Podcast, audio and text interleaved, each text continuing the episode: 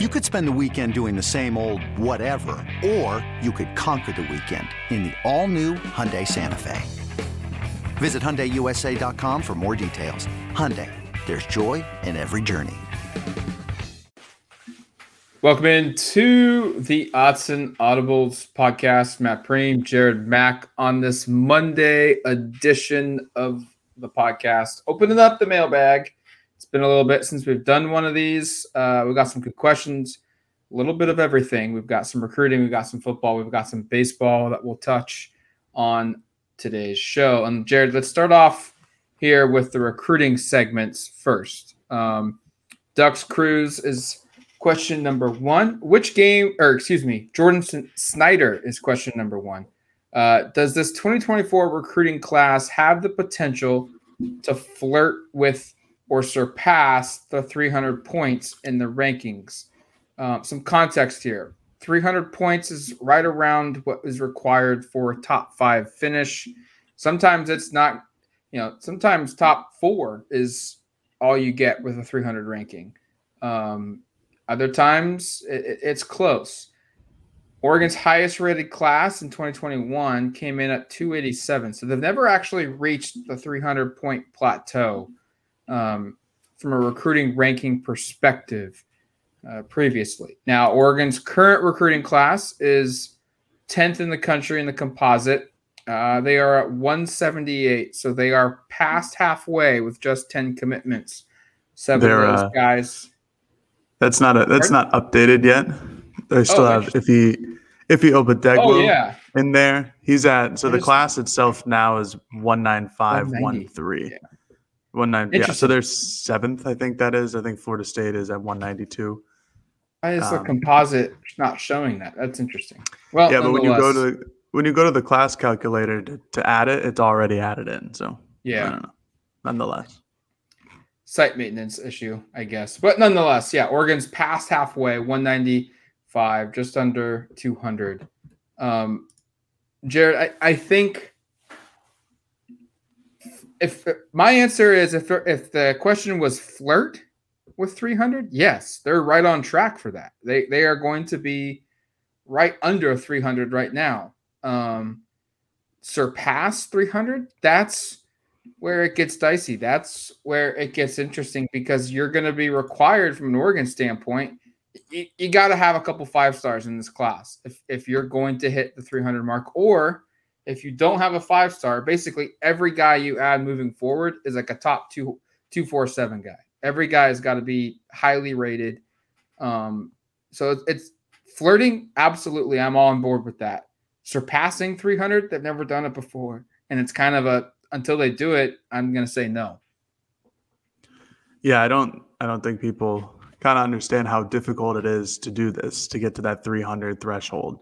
Uh, you see teams like Alabama and Georgia and uh, Ohio State do it all the time, but I, I, mean they're just recruiting powerhouses. That's the other thing, and you get the random once a years with the Texas A and M's and that 2022 class that broke all the record, records, which was then just broken the next season.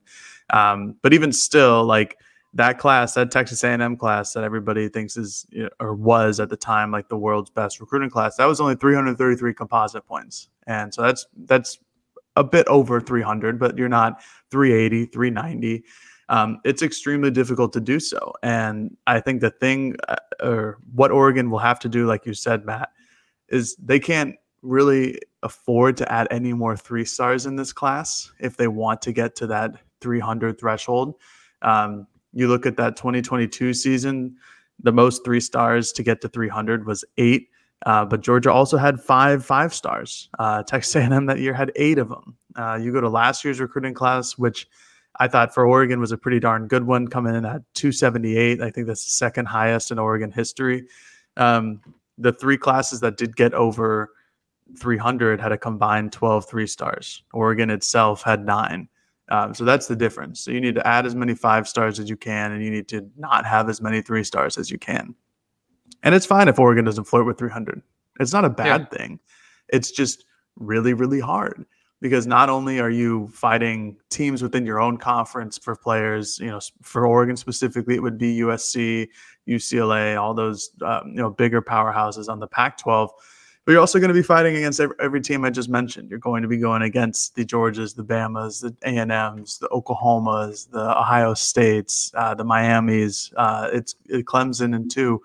It's difficult. It's going to be really hard for Oregon to do it, but uh, they've had a great start to this class now with you know eight eight four stars, three three stars. Uh, I think that's the philosophy they need. I know we'll get to this in a second for our second question on the show, but and they're in contention with a lot of other high caliber recruits in this 2024 class.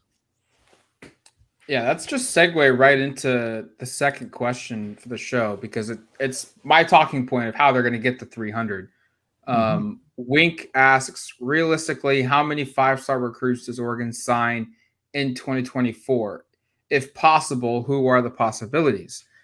Um, this bleeds right into, like I said, how Oregon gets to 300. I, I think there's three guys that are five star players that you say there's there's a decent chance that Oregon can go out and land one of these guys um, right now. Uh, and it, it, it, starts with David Stone, the five star defensive lineman from Florida. Um, he was here for the spring game. Is he as realistic as the other two names I have on my list? No, but he's he's been he he has strong interest in Oregon. The next guy is Stone is seventh in the country overall, um, second best defensive lineman in the country. Um, we should note Williams Nwaneri. Uh, he he put Oregon in his top ten. You had that story mm-hmm. up yep. on DuckTerritory.com. Um, Oregon made the cut. He's the number one defensive lineman in the country. He's the third best player overall. Uh, Oregon's there, obviously. Um, but my second player is Elijah Rushing. He was here for ahead of the spring game. He's the number one edge player in the country. He's out of Arizona, so he's kind of a local guy. He's from Tucson, um, West Coast guy. You know, distance will help Oregon here. Uh, and then also you you go down a little bit, and the number one offensive tackle is Brandon Baker out of Mater Dei High School in Southern California. Oregon's involved in other five stars, but I feel like those three feel like there's a good possibility Oregon lands one of those.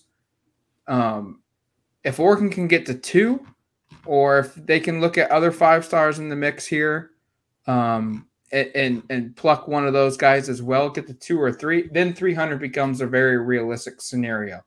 Um, but to get to 300, you need more than one five star. And right now, I, I have a I have a hard time if, if, if the over under was one and a half saying over. It could get there. That may change yeah. in two months, but one right now feels safe.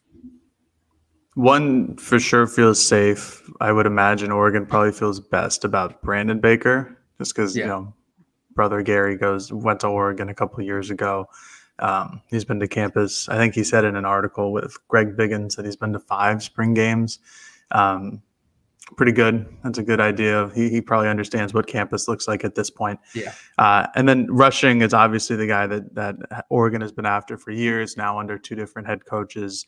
Um, somebody who is going to be poached by basically every school in the country, um, as he should. Very talented player.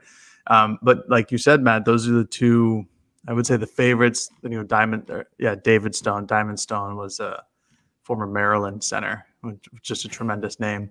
Williams Nwaneri, that another guy that Oregon had, had made his top, I think it was top 11. Uh, Terry Bussey was another guy that Oregon made his top 10 or top seven, whatever it was. Um, but I, I think, yeah, you feel the most confident about Baker and rushing. But even still, you know, th- those are going to be difficult recruiting battles. And for Oregon, this is where you kind of look every season at where these top 30 guys are, where these top five stars are actually from in the country, because there aren't a whole lot of them coming yeah. from the West Coast, which is what helps Oregon sometimes and what really hurts Oregon other times. Um, and that's why teams like Georgia, like Alabama, like Ohio State or Clemson or Florida, whoever the case may be. That's why that they have these tremendous classes because well they can you know they can go visit a couple guys in one day while Oregon it's going to take you know the recruiting staff a whole whole day to travel out to that side of the country and then a whole day to go traverse that side of the country. Um, so it's a bit more difficult there, and that's why Oregon it's always uh, has always had trouble getting that 300 threshold. Um, but there's more guys that Oregon can certainly go after. Zabien Brown, cornerback out of Mater Dei. Aaron Scott, I think, uh, is visiting visiting Oregon soon. I think Greg Biggins had an article on that. Uh, Gatlin Bair, who just ran an absurd 100 meters uh, over, over the weekend, is another guy that could potentially move in that five star category. Those are all four stars right now, but high four stars. Ryan Pellum from Long Beach, a wide receiver. That's somebody who Greg Biggins, I know I've name dropped him now three times, but someone that uh, he said on the Autzen Audibles podcast that Oregon is very interested in. That he's that that that he's also very interested in Oregon. Um, again, another high four star who could move into that five star range, but you know, Oregon doesn't have a spectacular track record with attracting more than three five star, two five stars. Uh, even last season, they get two five stars on paper, but Mateo Uiagalelei drops at the end of the year, and Jurrion Dickey is the only five star that commits to that class, so it's only one. Um, it's difficult. It's difficult, but they still can bring in a lot of talent, even if it's not five stars. But uh, yeah, for the over under on one and a half, like you said, it's it's difficult to say over, but I'll do it. I feel good that Rushing and and Baker are both from the West Coast and have had connections with Oregon for a very long time. Yeah, I'll certainly agree that the frequency of Oregon signing multiple five stars in a year has, has gone up. And certainly. You know, and this is this is just like the the big picture of of the Oregon program building itself into hopefully in their eyes a national championship caliber, you know, a team that wins the national championship is it used to be a case of just getting a five star on campus was a victory and getting, you know, being in that final decision was a, a win to then getting the rare occurrence of signing a five star prospect. And now it's kind of, I don't know if it's expected or if it's a fair, realistic expectation, but the idea is essentially every year you get one. And now it's starting to become a trend where it's, hey, maybe every other year or every third year, you're going to have a season in which you sign more than one five star in a recruiting class. I don't know if it's fair to, to say that it should happen every single year, but you know, that's becoming the norm where, or it's happening at least on a regular basis, where it's every year, you know, or every two years or every three years, they sign multiple guys. And now we're starting to get into the threshold of can they do three? Can they do four? And that's when you start building these these programs and the depth and the talent roster of someone that can win a national championship when you stack multiple years of multiple five stars and multiple top 100 guys and you flirt with that 300 number ranking um, that jordan brought up for three or four straight years whether you're mm-hmm. at 290 or 320 or 305 or 285 you do that for three or four years in a row now you're in a place where you can compete and really have the talent and the depth to have a chance at, at a national championship. Yeah, and um, and you know, I think Oregon this season certainly has a, a, very good chance of landing multiple five stars, and I would expect to go down the line of, of a Dan Lanning led recruiting staff uh, to have that chance basically every opportunity they get. Um, you know, you look back at the the 2020 class for for Oregon, that's three five stars and Sewell and Flowe and Dontae Manning and you know say whatever you want about the players but that was you know a huge thing for oregon then. Uh, i would still say it you know it's still a big thing now with at least dontae manning still on campus. Um, but you know oregon's certainly positioning themselves uh, to potentially get that same number again this year. Uh, i will say that you know despite the fact that a lot of players a lot of these highly rated five stars come from all across the country i do think that in the last two years under Dan Lanning that they've done a tremendous job of picking places or going to different states and finding players in those those states and the talent there. Um, obviously, Texas has been a huge recruiting pipeline for Oregon this past two years, especially last season. Uh, they have like 10 players from Texas, six or eight to 10 players from Texas in their 2023 class. Um, but you already look at this year's class, they've already jumped into Texas obviously California and Arizona, but they've gotten a four star Tyon Gray from Missouri. uh, Denmark from Pennsylvania, and then Obidegwu Iffy, our guy, St. Frances Academy down in Baltimore and the land. So they've done a good job of expanding their boundaries and where they are they are going to recruit compared to you know staffs in the past compared to years in the past. I think that's a significant development and a significantly positive development for Oregon moving forward. All right, we're going to take a quick break. When we come back, we'll uh, finish the second half of the mailbag show.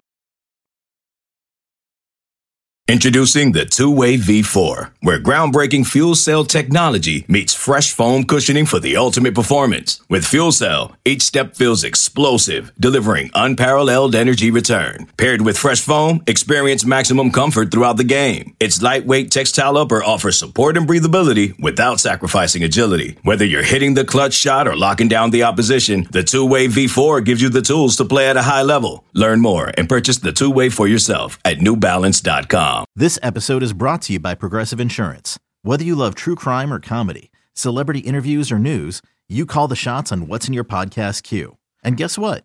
Now you can call them on your auto insurance too with the Name Your Price tool from Progressive. It works just the way it sounds. You tell Progressive how much you want to pay for car insurance, and they'll show you coverage options that fit your budget. Get your quote today at progressive.com to join the over 28 million drivers who trust Progressive. Progressive Casualty Insurance Company and Affiliates. Price and coverage match limited by state law.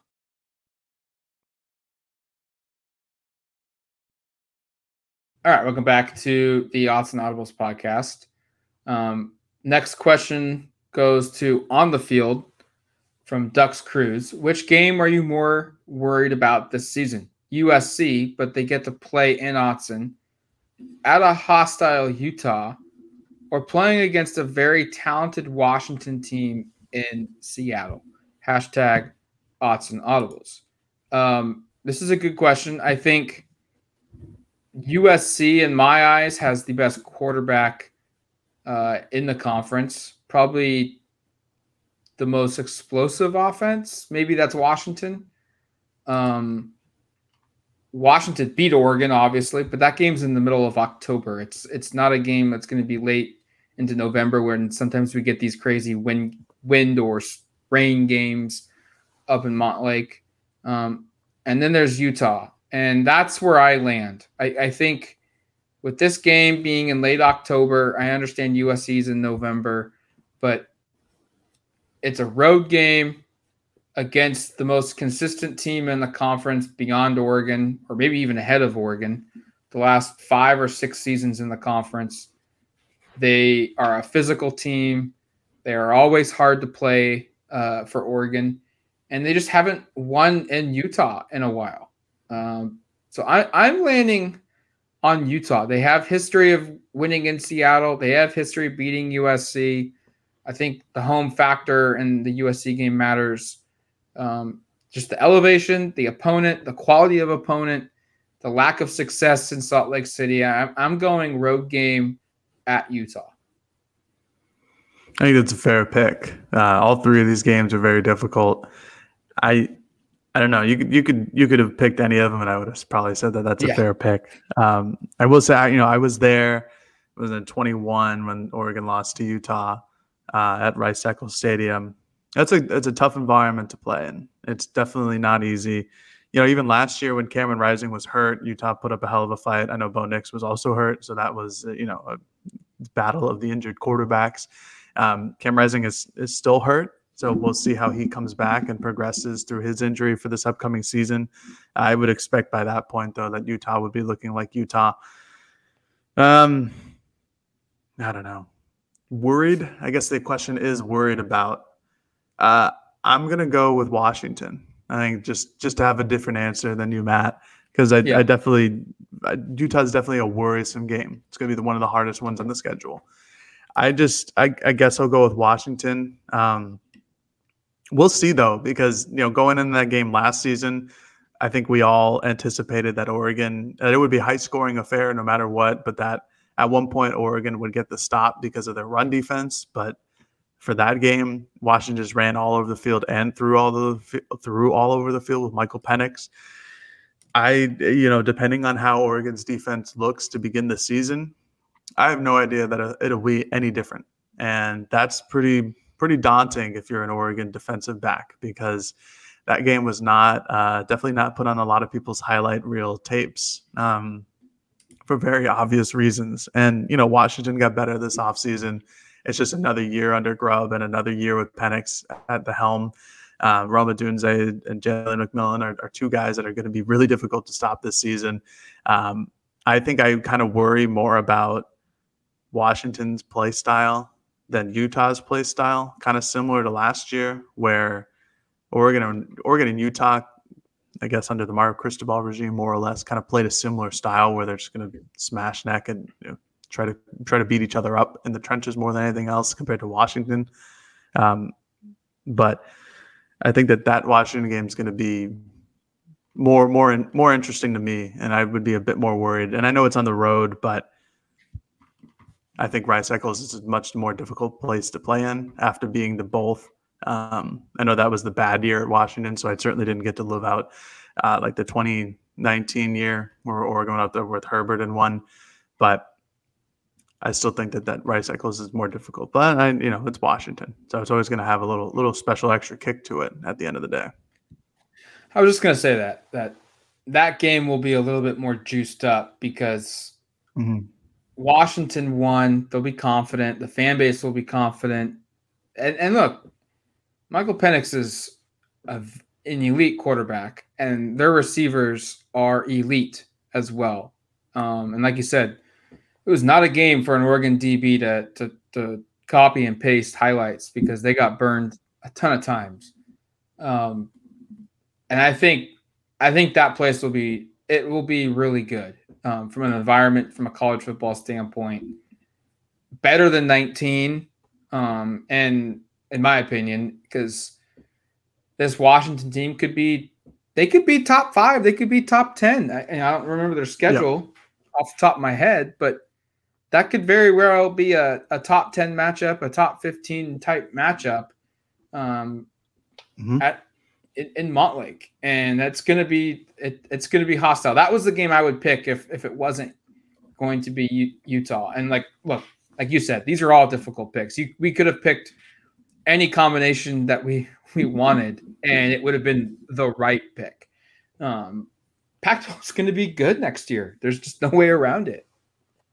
Very good, and it's going to be a tremendous send off because that'll be the last yes. year it exists. Can't wait. I'm only kidding, but it's going to be a good. It's going to be a tremendous year. So many good quarterbacks, and uh, I'm surprised Oregon State wasn't on that question though, because that's that's a worrisome game for yeah. some. Yeah, they beat Oregon last year too, in a mm-hmm. humiliating fashion too. Come from behind. Um, next question from Mike. After the impressive spring game, should we be penciling in Cole Martin for the two deep at cornerback? I think the important word here is penciling because that can be erased, that can be changed. If it was mm-hmm. penned mm-hmm. or inked in, uh, I would say no. But right now, I, I think I think Cole Martin's going to play as a true freshman. Is he going to play 35, 40% of the snaps in the secondary? No, I don't think that happens. I think he's on the special teams units. I think he finds his way onto the football field and select opportunities. Um, but yeah, I, I think he's going to be a guy that plays as a true freshman, which would mean most likely he's on the two deep in some capacity. Uh, no, I don't think so. I don't think Cole Martin no. is on the two deep. Um, look, he played star safety or star corner during the spring game, which which was good. I thought he was really good. I thought again, I think he'll play. I he'll play special teams. I think he'll get in when uh, kind of like a Jahlil Florence role last season. Um, you know, was Jahlil Florence on the two deep? No, not really.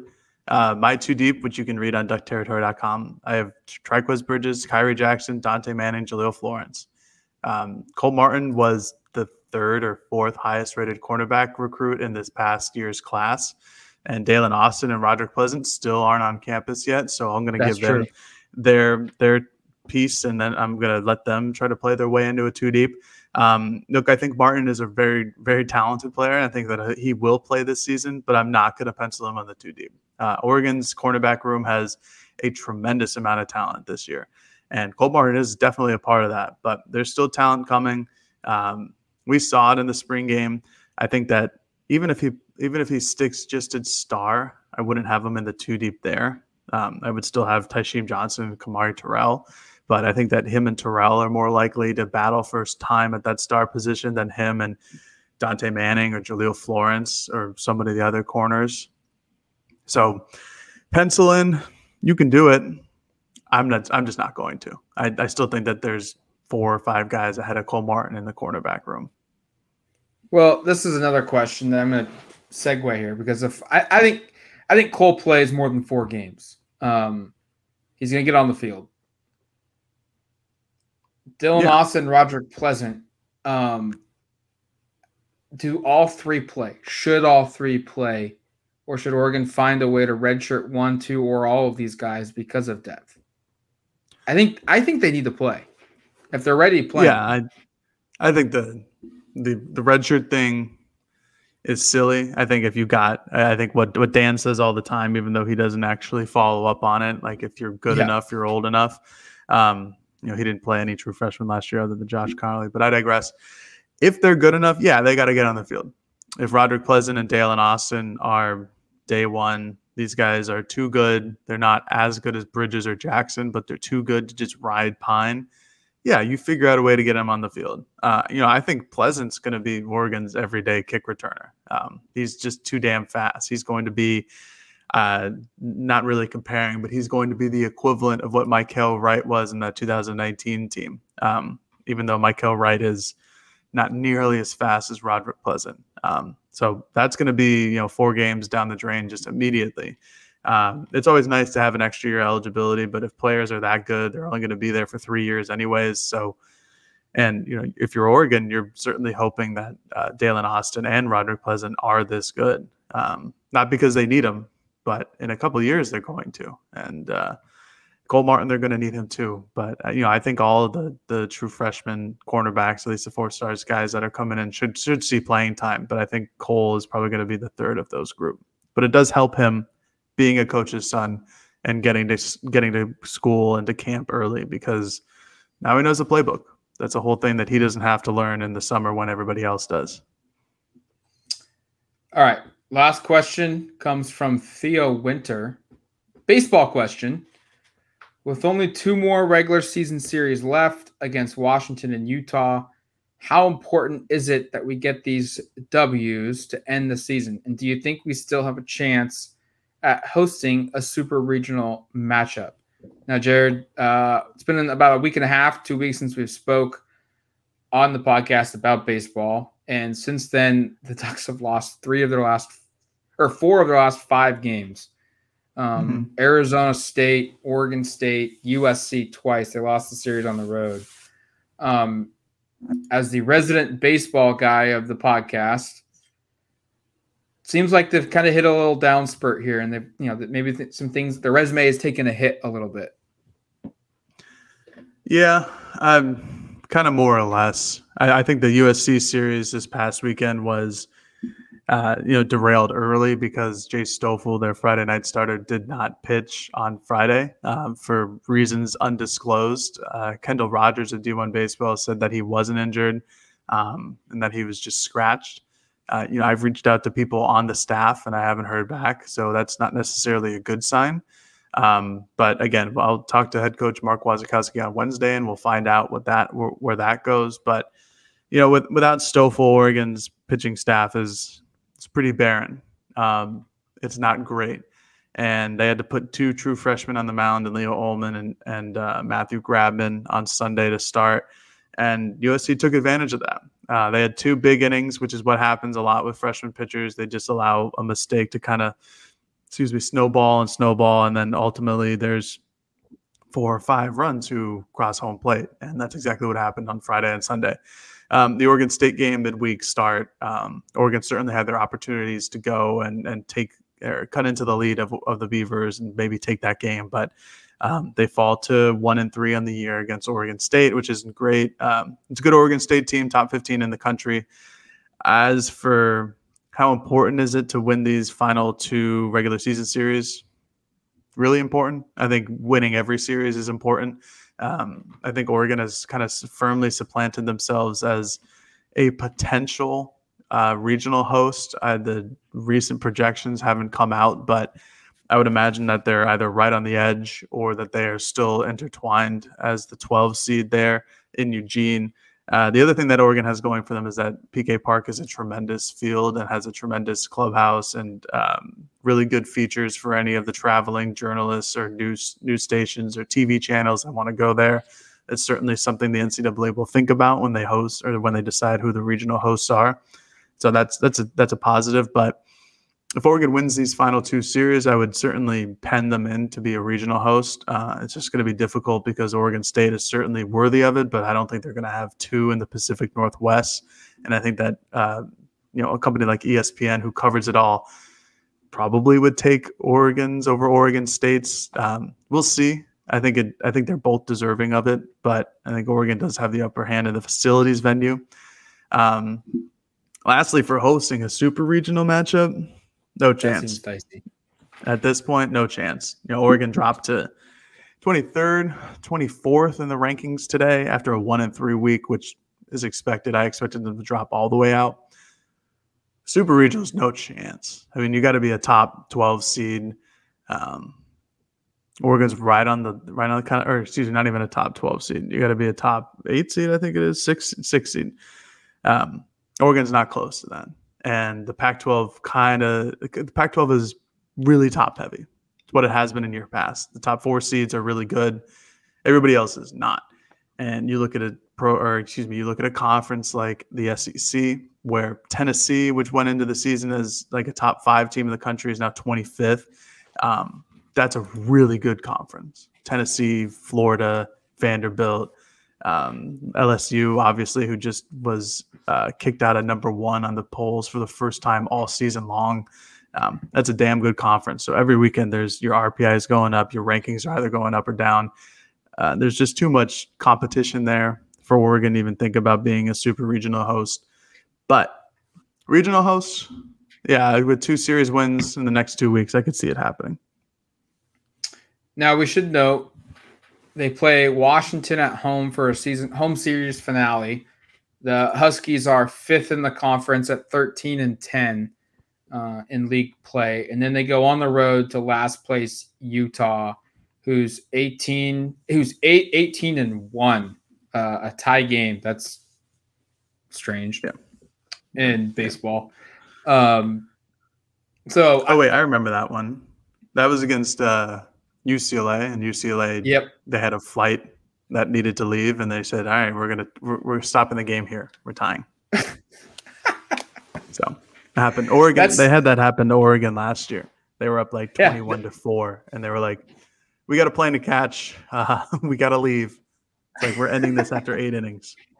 Mind you, uh, those two teams are, the, are not the only teams in the conference to have a tie. USC also has a tie this season. Mm-hmm. You get some funky stuff in college baseball with flights and road trips home and, and what have you. But safe to say, Jared, knowing they play two teams who are further down the the, the standings than them, they've basically, you know, if, if they want to guarantee a, a a regional do they got to go six and zero, oh, or can they drop one of these games?